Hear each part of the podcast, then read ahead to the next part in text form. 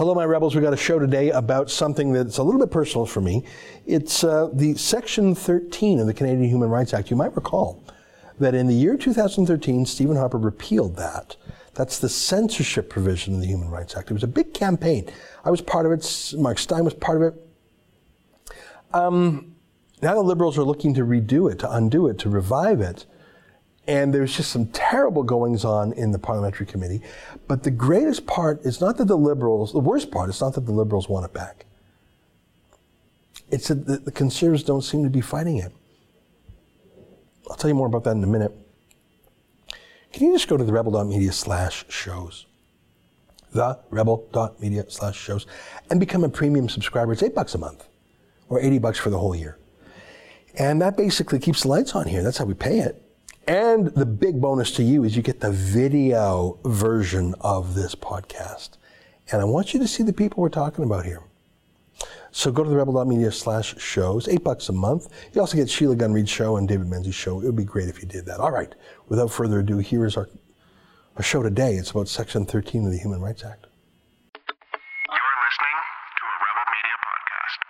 Tonight, Justin Trudeau moves quickly to revive the old censorship provision of the Human Rights Act that Stephen Harper repealed. Guess which side Andrew Scheer is on? It's June 3rd, and this is the Ezra Levant Show. Why should others go to jail Why? when you're the biggest carbon consumer I know? There's 8,500 customers here, and you won't give them an answer. The only thing I have to say to the government about why I publish it is because it's my bloody right to do so.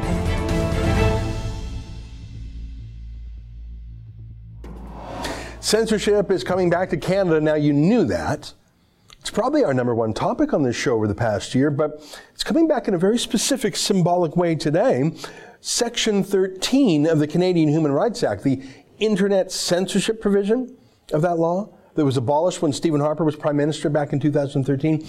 That specific censorship provision is being studied by Justin Trudeau's government, and I can assure you they will revive it because not only do they obviously like censorship, and they are moving on censorship in a number of fronts. But back in 2013, every single Liberal MP and every NDP MP too, except one Liberal, an independent, independent-minded Liberal MP from Newfoundland named Scott Simms, who actually used to be a journalist himself, so maybe he values freedom of speech. Every single opposition MP except Scott Simms voted to save Section 13 back in 2013 when Harper repealed it. So yeah, the liberals are going to bring it back absolutely. They're censoring the world in a whole lot of ways. They don't actually need Section 13 of the Human Rights Act back. Their most effective censorship is outsourcing it through privately pressuring social media companies to censor for them. There's no trace of their fingerprints that way. But they want Section 13 back anyways because it comes with its own police force. They like the bullying of it, and they like the victory lap of this for undoing something that Harper did. Just a reminder of Section 13 and my own experience with it, I'll mention to you too.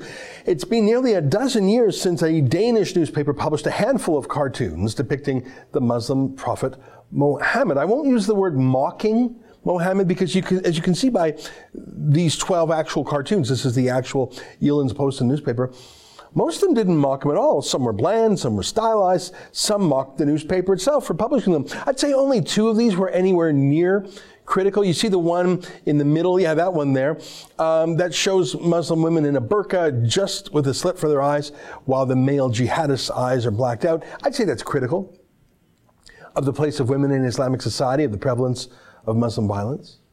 And the most iconic, I think, is this one by Kurt Vestergaard of a turban in the shape of a bomb. I'm not sure if either of those could be called mocking. I'd say they're critical. Uh, there's a bit of difference, but, but so what? You can mock. You can criticize, you can challenge, you can even hate a religion or its religious leaders or prophets. You're, if you're free, you can even hate God. Uh, Islam is a religion.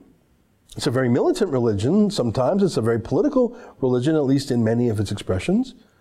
Everybody mocks Scientology and its second in command, this guy. um, half of television mocks Christianity on a regular basis. Half of Hollywood mocks Judaism. And it's often Jews who do it. Here's Woody Allen mocking Judaism, caricaturing it, criticize religion, walk it, whatever. It's part of freedom. You can criticize any idea in the West communism, capitalism, environmentalism. And the idea except Islam, it seems, a lot of Muslim pressure groups have been invited by the liberals to argue for this censorship. Uh, this is a list of all the witnesses invited to make the case. Other ethnic lobby groups are on there too. I find this odd, as I personally believe in judging people as individuals. The idea that every single person of a particular ethnicity shares the same view on censorship is not only obviously false, but it's bizarre. And it's infantilizing as it divides us. Obviously, I know plenty of Muslims who believe in free speech. Here's one of my favorites, a Muslim man who did dare to mock Islam or whatever. Remember this? I've got so sick of the Goddamn But Brigade. And now, the moment somebody says, Yes, I believe in free speech, but I stop listening. Mm. No.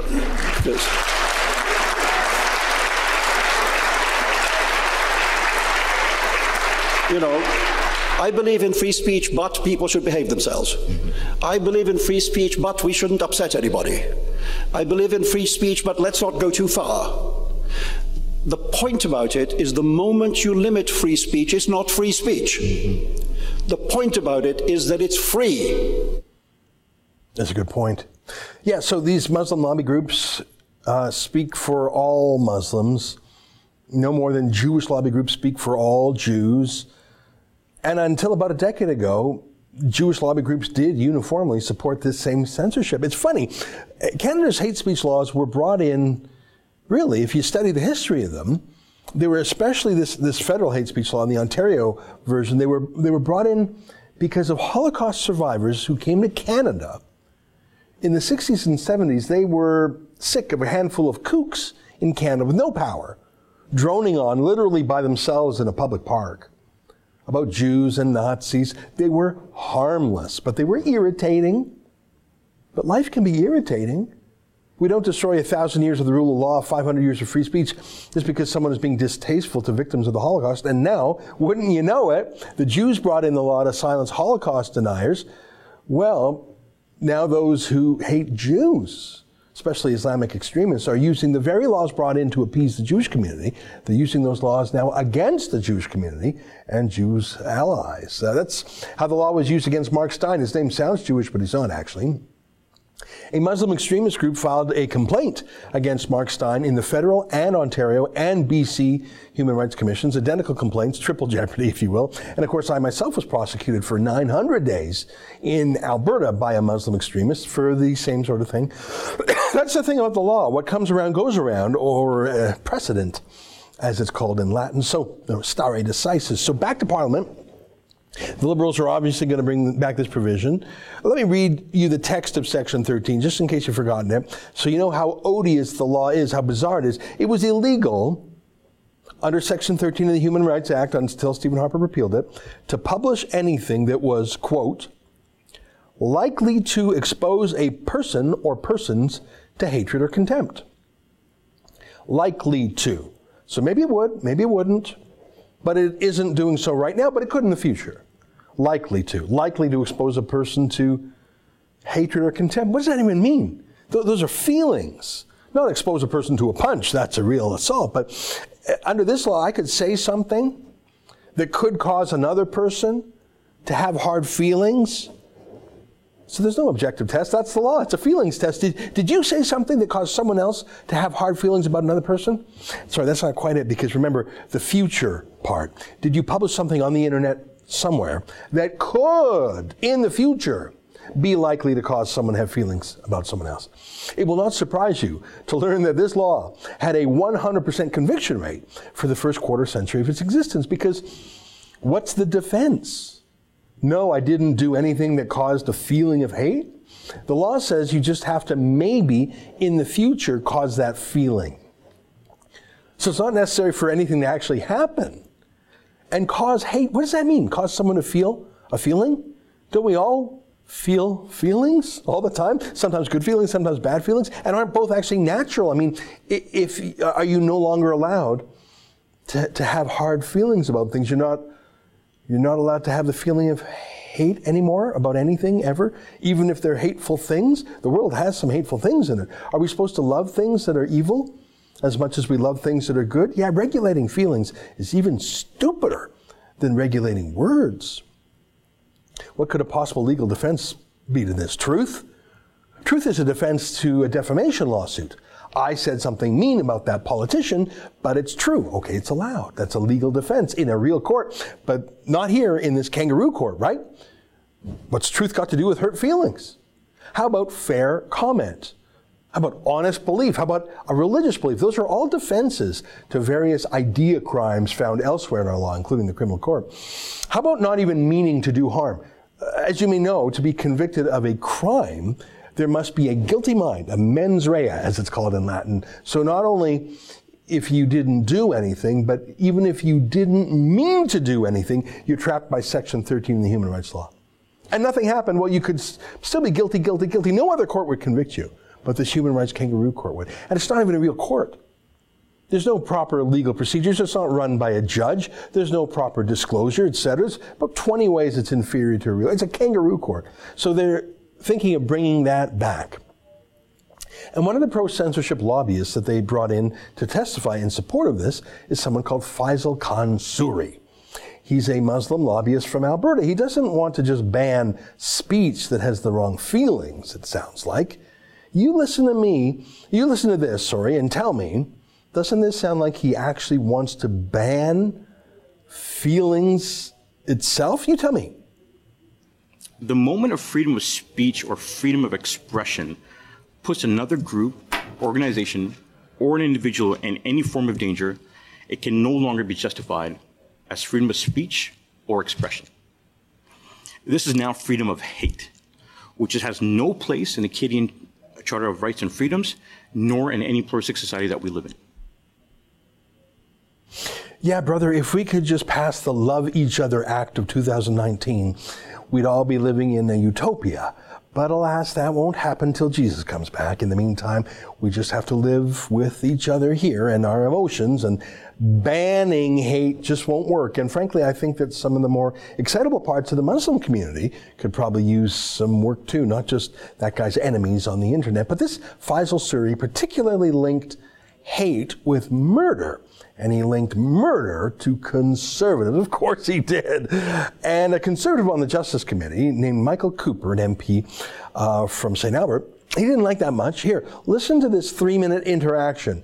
Suri makes his points, and actually he has a fairly reasonable tone of voice to him, but listen to him specifically say that conservatives were to blame, conservative ideas were to blame for terrorism. It's pretty quick, and frankly, it's not his biggest point, but that stuck in the craw of Michael Cooper, Conservative MP. Here, listen to the exchange. Um, thank you, Mr. Chair, for having us. Uh, my name is Faisal Khan Suri. I'm the president of uh, the Alberta Muslim Public Affairs Council, AMPAC. I'm getting the gist of things now. Uh, to say it quite mildly, online hate influences real life hate. Uh, to be quite blunt about this, online hate is an actually enabler, a precursor, uh, and a deep contributor to not just real life hate, uh, but to murder. I think we've seen a lot of um, recent tragedies that have been happening across the world. Uh, in January 2017, in Quebec City, mosque killer Alexandre Bissonnette gunned down six Muslim men in execution style, where he came into the mosque with two guns and fired more than 800 rounds. The evidence from Bissonnette's computer showed he repeatedly sought content about anti-immigrant, alt-right, and conservative commentators, mass murderers, U.S. President Donald Trump, and about the arrival of Muslims, immigrants within Quebec. Thank you very much. And we'll now move to questions. Mr. Cooper. Uh, thank you, Mr. Chair. First of all, Mr. Suri, I take great umbrage with your defamatory comments to try to link conservatism with violent and extremist attacks. They have no foundation, they're defamatory, and they diminish your credibility as a witness. And let me, Mr. Chair, read into the record uh, the statement of Brenton Tarrant, who was responsible for the Christchurch massacre. He left a 74 page manifesto in which he stated conservatism is corporatism in disguise. I want no part of it. The nation with the closest political and social values to my own is the People's Republic of China, closed quote. And I certainly wouldn't attempt to link Bernie Sanders to the individual who shot up Republican members of Congress and nearly fatally killed uh, Congressman Scalise. So you should be ashamed. Now, with, with respect, with respect, unacceptable behavior of a member of parliament to witnesses at our committee. I do not. I have this speech in front of me, Mr. Chair, and there's nothing linking conservatism to that movement. If alt right is limited to conservatism, that's conservatives' he issue. said, he Guys, said these conservatism Guys. and conservative commentators. Those are his. Guys, guys, we're going to ask. Um, we're just going to ask everyone to who is not part of the committee to uh, leave the room for a very brief period of time, and we will have you come back in as soon as possible. We apologize for taking away uh, your time. Uh, it was important for the committee to discuss and, and deal with the issue. I'm going to give the floor back to Mr. Cooper. Well, well, thank you, Mr. Chair. And um, uh, while I certainly find the comments made by Mr. Suri to, to, to be deeply offensive and objectionable, and vehemently uh, disagree uh, with uh, with them, I, I will withdraw saying that he should be uh, ashamed. That was not unparliamentary, uh, but I understand it made some other members of the committee uncomfortable. So, in the spirit of moving forward, I withdraw those specific comments, but certainly not the rest of what I said. Listen, I get it. I get Michael Cooper pushing back. I get him saying, shame on you. I mean, the guy pretty much did blame conservatives for murder. And Cooper is not only an ideological conservative, but it's his party name too. He said the witness should be ashamed of himself. I don't know. I don't, I don't think that witness is capable of shame. I, I might have chosen a different zinger than Cooper did, but fair enough. I thought it was very effective for Cooper to read into the record what the actual terrorist in New Zealand said because Suri claimed the terrorist was a conservative. The terrorist said very clearly that he was not. I thought that was important and useful, but apparently not. I mean, of course, the rest of the MPs, all the liberals, had a freak out. They're not used to a conservative who actually fights back. But Andrew Scheer, well, he's not a fighting back kind of conservative himself, is he? And in fact, he's the only fighting Scheer seems to have done on this issue is fighting with Cooper.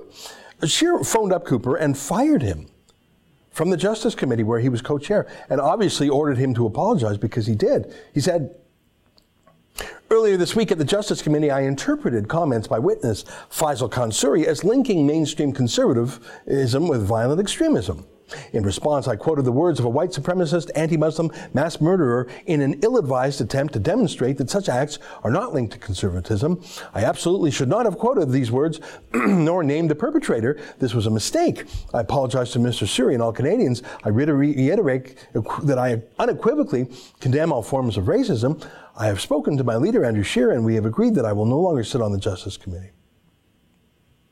Yeah, that reads about as naturally as uh, a hostage reading a message to someone to pay a ransom, didn't it? Cooper didn't write that. Scheer's office obviously did. Help me out. What, what exactly was the problem that was identified there? That Cooper quoted a terrorist?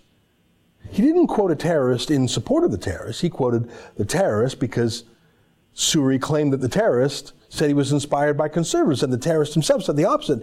How is that not appropriate to correct? It's right on point.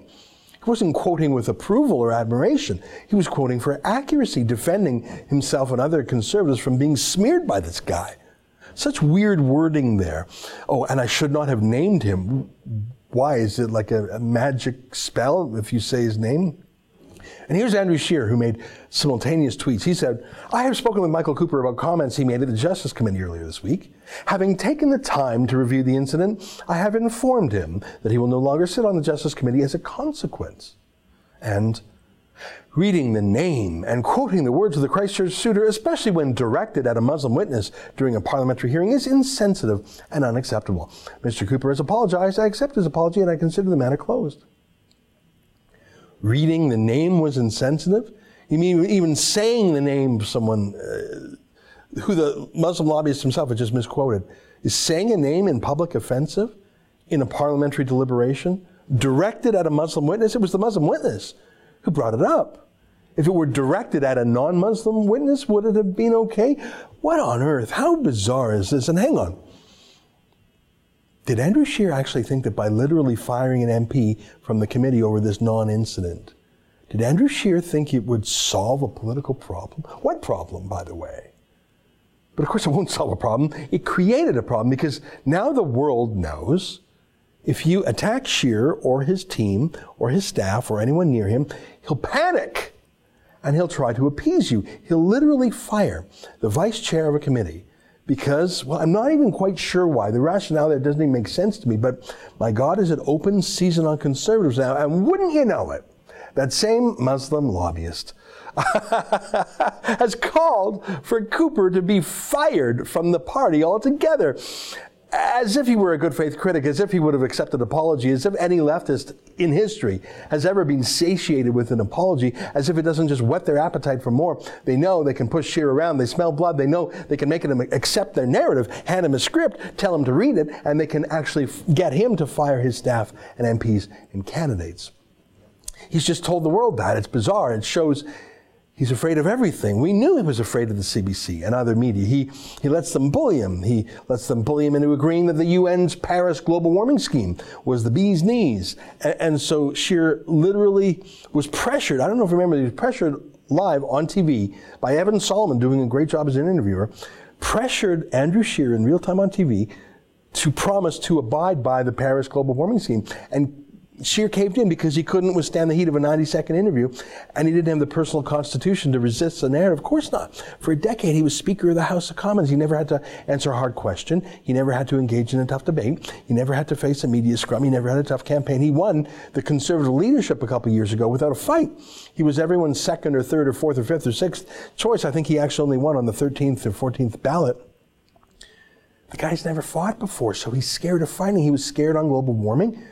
He's scared on immigration and he's in a sheer panic about being called an Islamophobe or whatever. I've got news for you, buddy. They're going to call you that no matter what you do. You can't control what they say about you. You can only control yourself. Scheer is literally letting his enemies decide what he and his team says and does and what he reacts to. It's terrifying to me because he's going to blow his 13 point lead in the polls in the course of a campaign if he doesn't grow his spine ASAP. I mean, can you look at this and tell me what it means? Look at this. He tweeted this just the other day.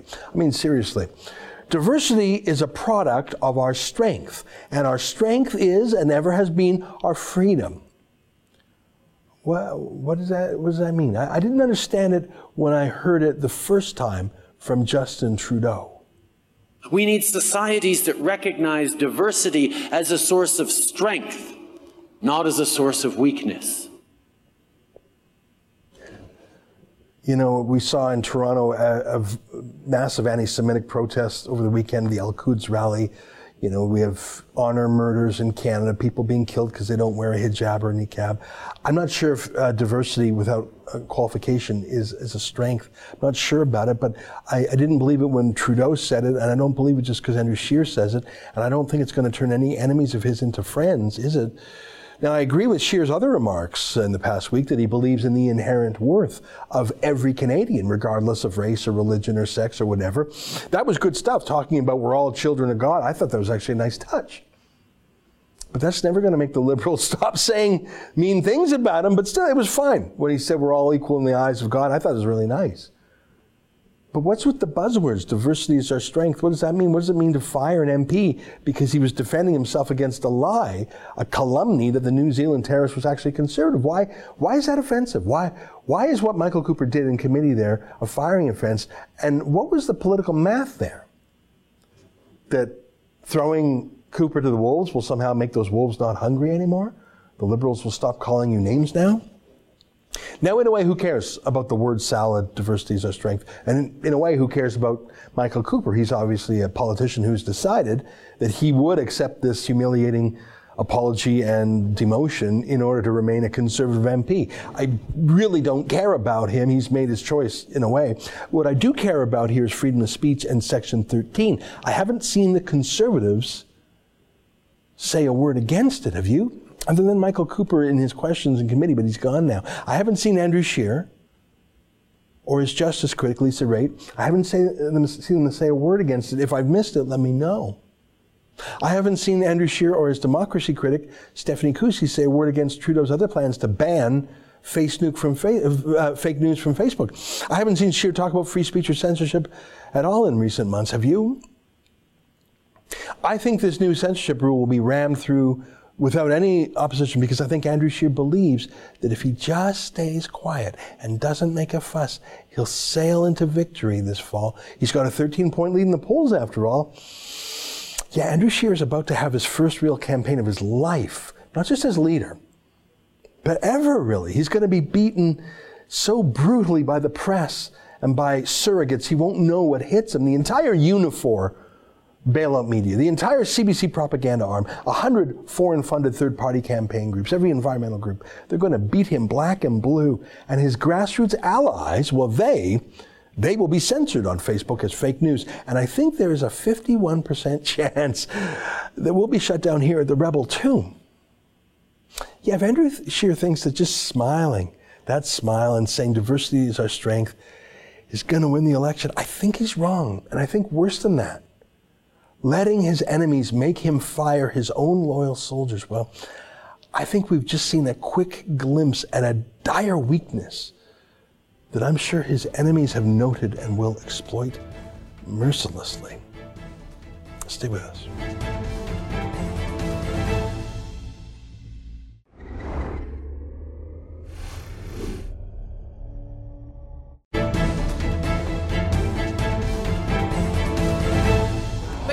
Actually gave them some real advice. I said that if you actually say it louder, we've learned in the House of Commons, if you repeat it, if you say it louder, if that is your talking point, people will totally believe it. Well, that drunk tweet video, seriously, she was in a bar in St. John's, that was not leaked to the media by some conservative bar goer who happened to see her. That was actually published on purpose by McKenna's communications staff, and not one of the 24 people on her communications team thought, yeah, boss, uh, publishing a drunk tweet of you from a bar is probably not the best, especially when you're saying you just shout, shout, shout till people hear you. well, needless to say, after a few days, they took down the drunk tweet, but not before it was preserved for all time. Take this as a cautionary tale, kids. Uh, the internet is forever. Anyways, um, one of the new lines that they're shouting louder and louder is that it's no longer global warming. It hasn't been called that for years. It's no longer even climate change because, you know, people say, so what? Climate changes all the time, or maybe it's not even changing. Their new phrase is climate crisis, climate emergency, climate breakdown, and the braver souls call it climate apocalypse. Um, this isn't, uh, I wish I was joking. This is the new official line of the influential left wing Guardian newspaper in the UK. Now, what the UK does and what a private newspaper does, I suppose, is their own business. But now, the CBC, Trudeau's state broadcaster, and of course, it was the CBC senior CBC liberal Mark Critch who was in that drunk bar with Catherine McKenna. Mark Critch. The CBC has adopted the same vocabulary. They will now use the hyper political vocabulary of climate crisis and climate breakdown. That's not a factual observation. That's an interpretation, that's a political view that the CBC will now normalize as the truth. And if Catherine McKenna is right, if they just keep shouting it, maybe one day you'll believe them. Joining us now via Skype from the Washington, D.C. area is our friend Marc Morano, the boss of ClimateDepot.com. Mark, um, it's not global warming. It's not climate change. It's now a climate crisis. How do you feel about that? Well, what's interesting about this is the words climate crisis or climate emergency, they were left the, to the venue of the hardcore climate activists a decade or so ago. I mean, I remember Barbra Streisand actually called it a climate emergency. And we had a lot of fun. When I worked in the United States Senate was for Senator Inhofe, he would put up that and laugh that some Hollywood celebrity was calling global warming a, a, a climate emergency. Al Gore has referred to the climate crisis. But you were absolutely right, Ezra. These were the words of the activists, of the base, of the uh, of the campaigners, not the words of the media. Now the media, which went from global warming to climate change, and actually under President Obama, they tried to, uh, his his science czar John Holdren called it global climate disruption. Um, but they they have now succeeded in getting the organs of the state, the, the mainstream media, to follow suit, and this will have an impact. Imagine now you're not a climate denier, you are a climate emergency denier, you're a climate crisis denier. It's it's incredible. It's incredible and it's powerful. especially on young people. This will resonate. You know, if their parents don't tell them any different about the news and they think that you know the that the mainstream media is actual news and not activism, this will have an impact on these poor kids. Yeah, I mean, to call something a crisis or a breakdown or an emergency, I mean, there are some legal definitions of an emergency. For example, in um, under some state of emergency legislation, if a governor or a president, and we, we have similar laws in Canada, declares a state of emergency, it's a technical meaning that allows them to circumvent certain rules or deploy certain firefighters or, or aid without going through the normal processes. So, so it, it has a technical meaning. And if it were to be abused, a court could rule them in and say, no, that's not an emergency, you're abusing those powers. So there is actually a, something that is legally called an emergency. But this seems to be absolute dictionary definition boy who cries wolf. Saying something that is not an emergency is an emergency. It's as close to political fraud. I don't believe there's such a thing as political fraud, but it's a it's downright propaganda. Um, it, it's embarrassing to me that prom, prominent media like Canada's state broadcaster are just so willing to to let themselves be be used as repeaters of political propaganda like that. I suppose I should say I'm not surprised uh, anymore, but even this is surprising to me. Yeah, I mean, it, it surprised me even when the UK Guardian, it started a few years back. CNN refused to have on any climate skeptics. MSNBC did. And then the LA Times said no letters to the editors from anyone uh, dissenting on global warming. We're not going to print it. NBC News has come out and done it. CBS News compared skeptics, their, their lead anchor to Holocaust deniers.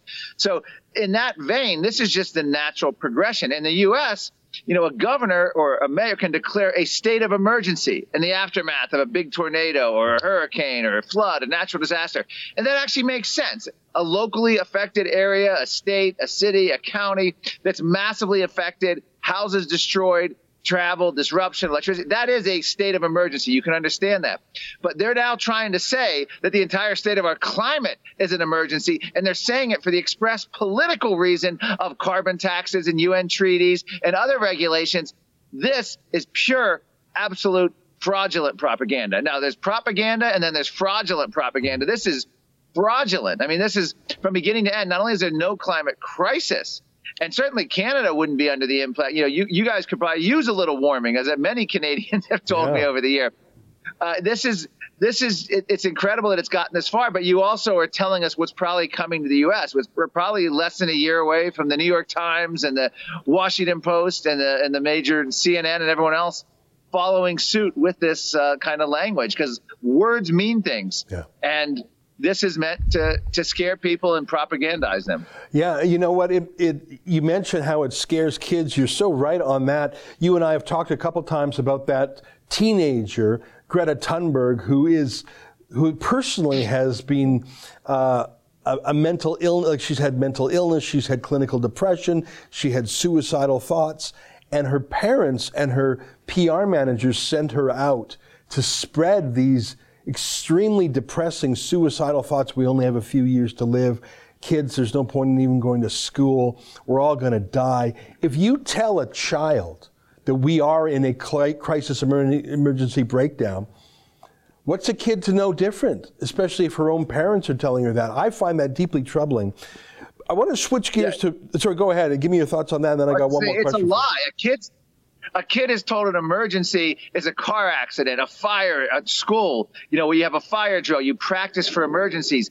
The word emergency ceases to have its meaning if every day of your life you're living in an emergency. That's yeah. that's what a, that's the policies of a dictator declaring a police state where every day everyone's got to be on guard and you can you can usurp natural day-to-day powers. I mean, that's where they're going with this. They're trying to get legislation that wouldn't otherwise stand a chance in hell of passing by declaring it a climate emergency. You're so right. There's one more thing I've noticed, and I pay close attention to the language because, I mean, as Catherine McKenna says, she repeats it often enough. And, and if you don't listen to her the first time, she'll repeat it and just shout it, even shouting it drunken from a bar. Um, the Toronto Star, which is the largest newspaper in Canada by circulation, they absolutely have absorbed this language and are repeating it. I don't know if you know this, Marc, but the Toronto Star has directly taken money from the Tides Foundation to run cl- climate stories. So They're not even pretending to be neutral anymore, but they use this language. They talk about an intense sense of emergency.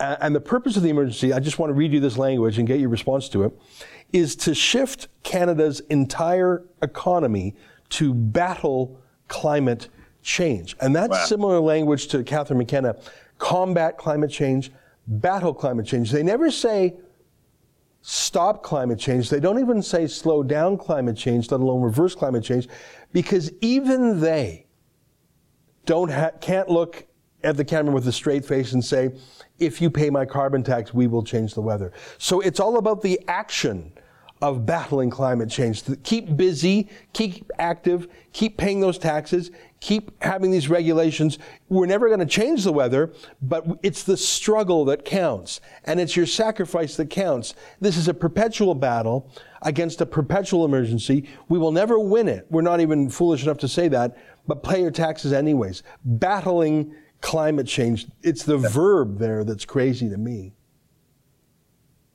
It is, uh, and this is what their goal has been. It's a perpetual. It's what the, a lot of the uh, liberals and anti-war activists accused the Bush, Cheney, and Pentagon of after 9/11, the perpetual war state. Except they're actually doing it with climate. They're trying to now make this uh, just a chronic, permanent long-term emergency. And and what's funny about this, if you go back to 2015 when they signed the UN Paris Agreement, they actually declared that we've done it, we've come together, we've saved the world. John Kerry signed the treaty with his uh, granddaughter on his lap for future generations. They patted themselves in the back, huge celebrations in, in, in the UN.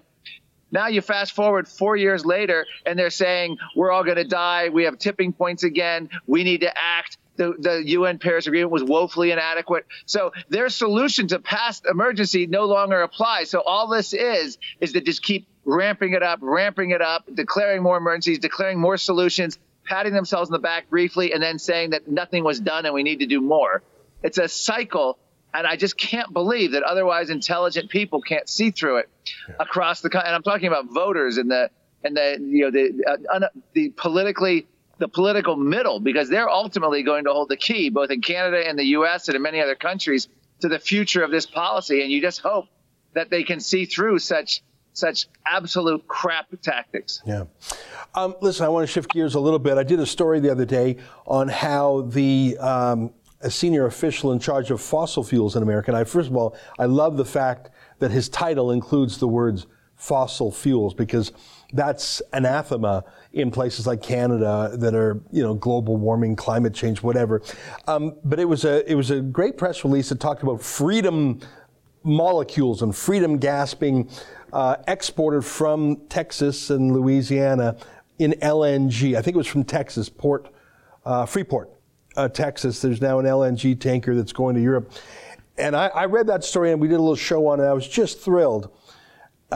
It's amazing how fast America has become a net exporter of energy, and it's on all fronts oil, coal, gas. I never thought it would happen in my lifetime. I thought America would be perpetually a net importer of energy because it looked that way as recently as five, ten years ago. Give us an update on what this means for the U.S. economy. I, and this is going to make me very jealous to hear your answer, Marc, because that should have been Canada. We have more oil and gas we have more oil than America. We don't have more gas, but we have a lot of gas and we have a lot of coal. Tell me how great it is down there in terms of the jobs, the economy, the exports, the growth. Just to make me and my Canadian well, friends jealous.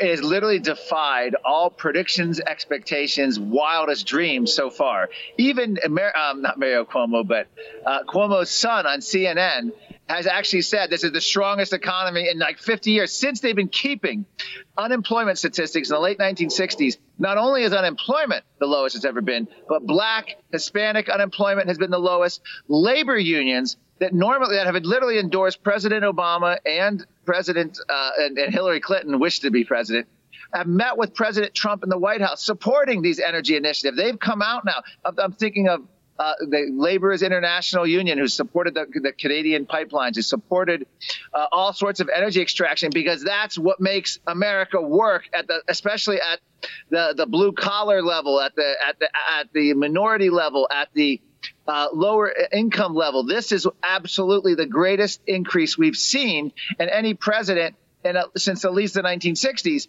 nothing's come close. Mm. And and President Trump coming in and just ravaging President Obama's environmental regulations at the EPA and, and his crippling of coal, oil, gas has just unleashed it in a way that even he couldn't have expected. Yeah. So America is just cruising along at a very great. The problem is it could all be undone quickly because the next president, including Joe Biden, they're going to come in, but at least what Obama did, but it looks to be much, much worse if they win in 2020. And they can do this all through executive order now because the EPA can regulate carbon dioxide as a pollutant. That hasn't changed. And we can get back in the UN agreement and start stifling our energy. But for right now, this is like a, uh, the clouds have cleared and the sun is shining on America energy independence and energy economy. And it's, a, it's an incredible thing to see. You know what? I, and I wish that we could say those same things in Canada. We should be saying them between the oil sands and LNG and shipping oil and gas to Asia. That should be us, but we elected a substitute drama teacher. I got one last question for you, and this is really goes. I mean, ten years ago, I wrote a book called Ethical Oil, and I wrote a follow-up called uh, uh, about fracking called Groundswell.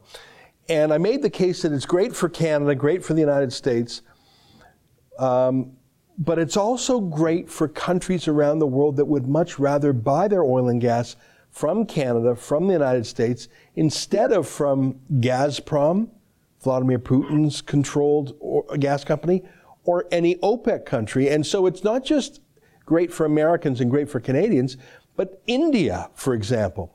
They're a huge buyer of oil from Iran, or they have been historically. India's going to buy oil no matter what. They may as well buy it from us rather than from Iran. Even China, even though it's in a trade war and a moral war against Canada and the U.S., I would rather, well, I don't know if they're a reliable customer, but Korea, Japan, Taiwan, India, Europe, I'd rather they bought our oil and gas than buy it from Russia and, and OPEC. And I just really think America is helping the world, not just itself. Do you see what I'm saying about freeing American allies from Gazprom or OPEC? I do, and you're right. It's actually a great phrase ethical oil and ethical energy. The United States has some of the strictest environmental regulations. So any energy we produce here is going to be clean, efficient, and and actually there's been research recently on carbon taxes. To take an example, the more the West, the industrialized West, Europe, Canada, the United States tax carbon and, and increases taxes on CO2 or passes wide, widespread carbon taxes, it means one thing, period, according to these new economic analysis.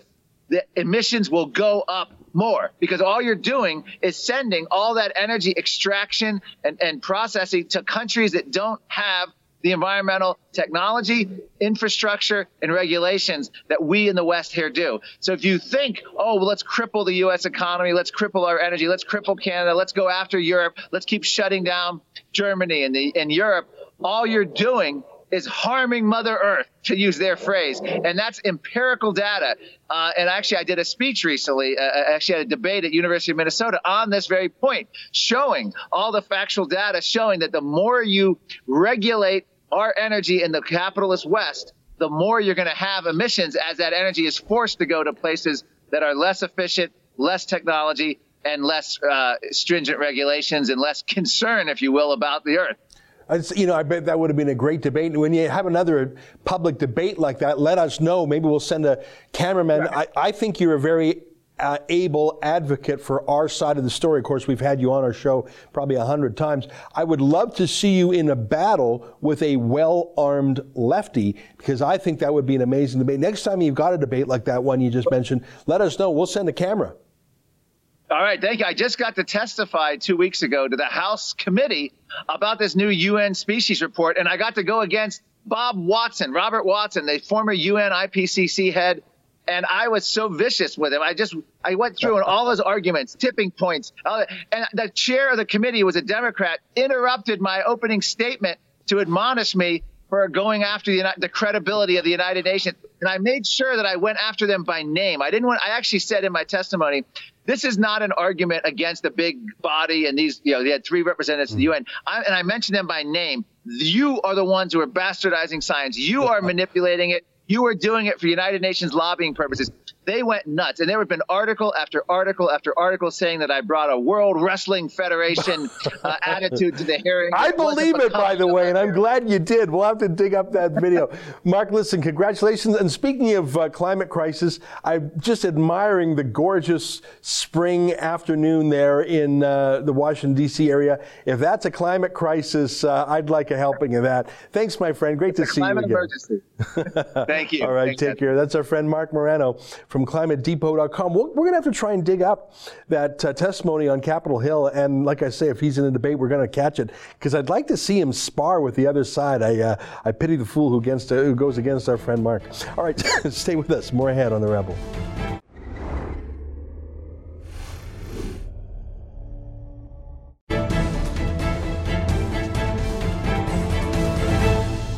Hey, welcome back on my monologue Friday about Catherine McKenna's very bad week. Bruce writes, Tonight's show was super gross. McKenna's like fingernails on a blackboard. The only good thing about what she and liberals are doing is alienating voters. Yeah, I've noticed in recent days she has gone crazy on Twitter. She's tweeting tweeting more than ever before. It's it's always narcissistic. She's always the hero of every story. She just won't let the people take a break from her.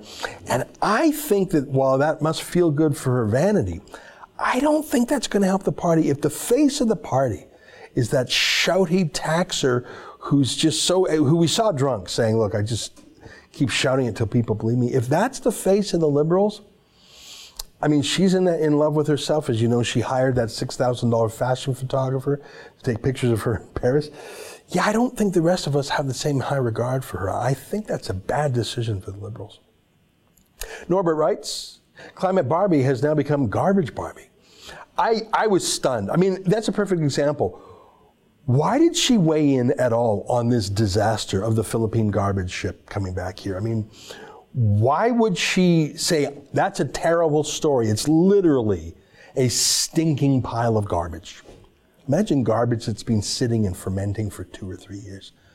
You would think any sane politician would just want to run away from that, but she tweeted, anchors away! She really, why? Because she just can't stop herself. And I love it. Robert writes, the worst part of this is that once again, Canada is an international laughingstock. Yeah, listen, I mean, I think, as you probably know, Philippine, Philippines are the number one and number two source of immigrants to Canada. Uh, China is the other one, either number two or number one. And everybody knows Filipino people because there's so many in Canada. They're so friendly. I mean, I don't want to stereotype, but that's a friendly, happy country. How do you get how do you get into a battle with the Philippines? I mean, they're allies, they're friendly, they're they're Catholic, they're hardworking, they're industrious, sense of humor. I mean, I know I'm engaging in an ethnic stereotype, but permit me, it's a positive ethnic stereotype. Would you agree with me on that? How do you get into a fight with the Philippines? That takes great effort. It takes a lot of cunning to turn the friendly, friendly country that loves Canada into, well, you heard Duterte threatening war against us and saying, I'll send you the garbage back. You can eat it. I don't care. That takes hard work. I mean, just ignoring things would be better. It, I think it took positive effort. Oh my God. How do you do that? Let's just go through. You got Saudi Arabia. You got China. You got India. You got Australia. You got America laughing at us because they ate our lunch on NAFTA. You got the Philippines.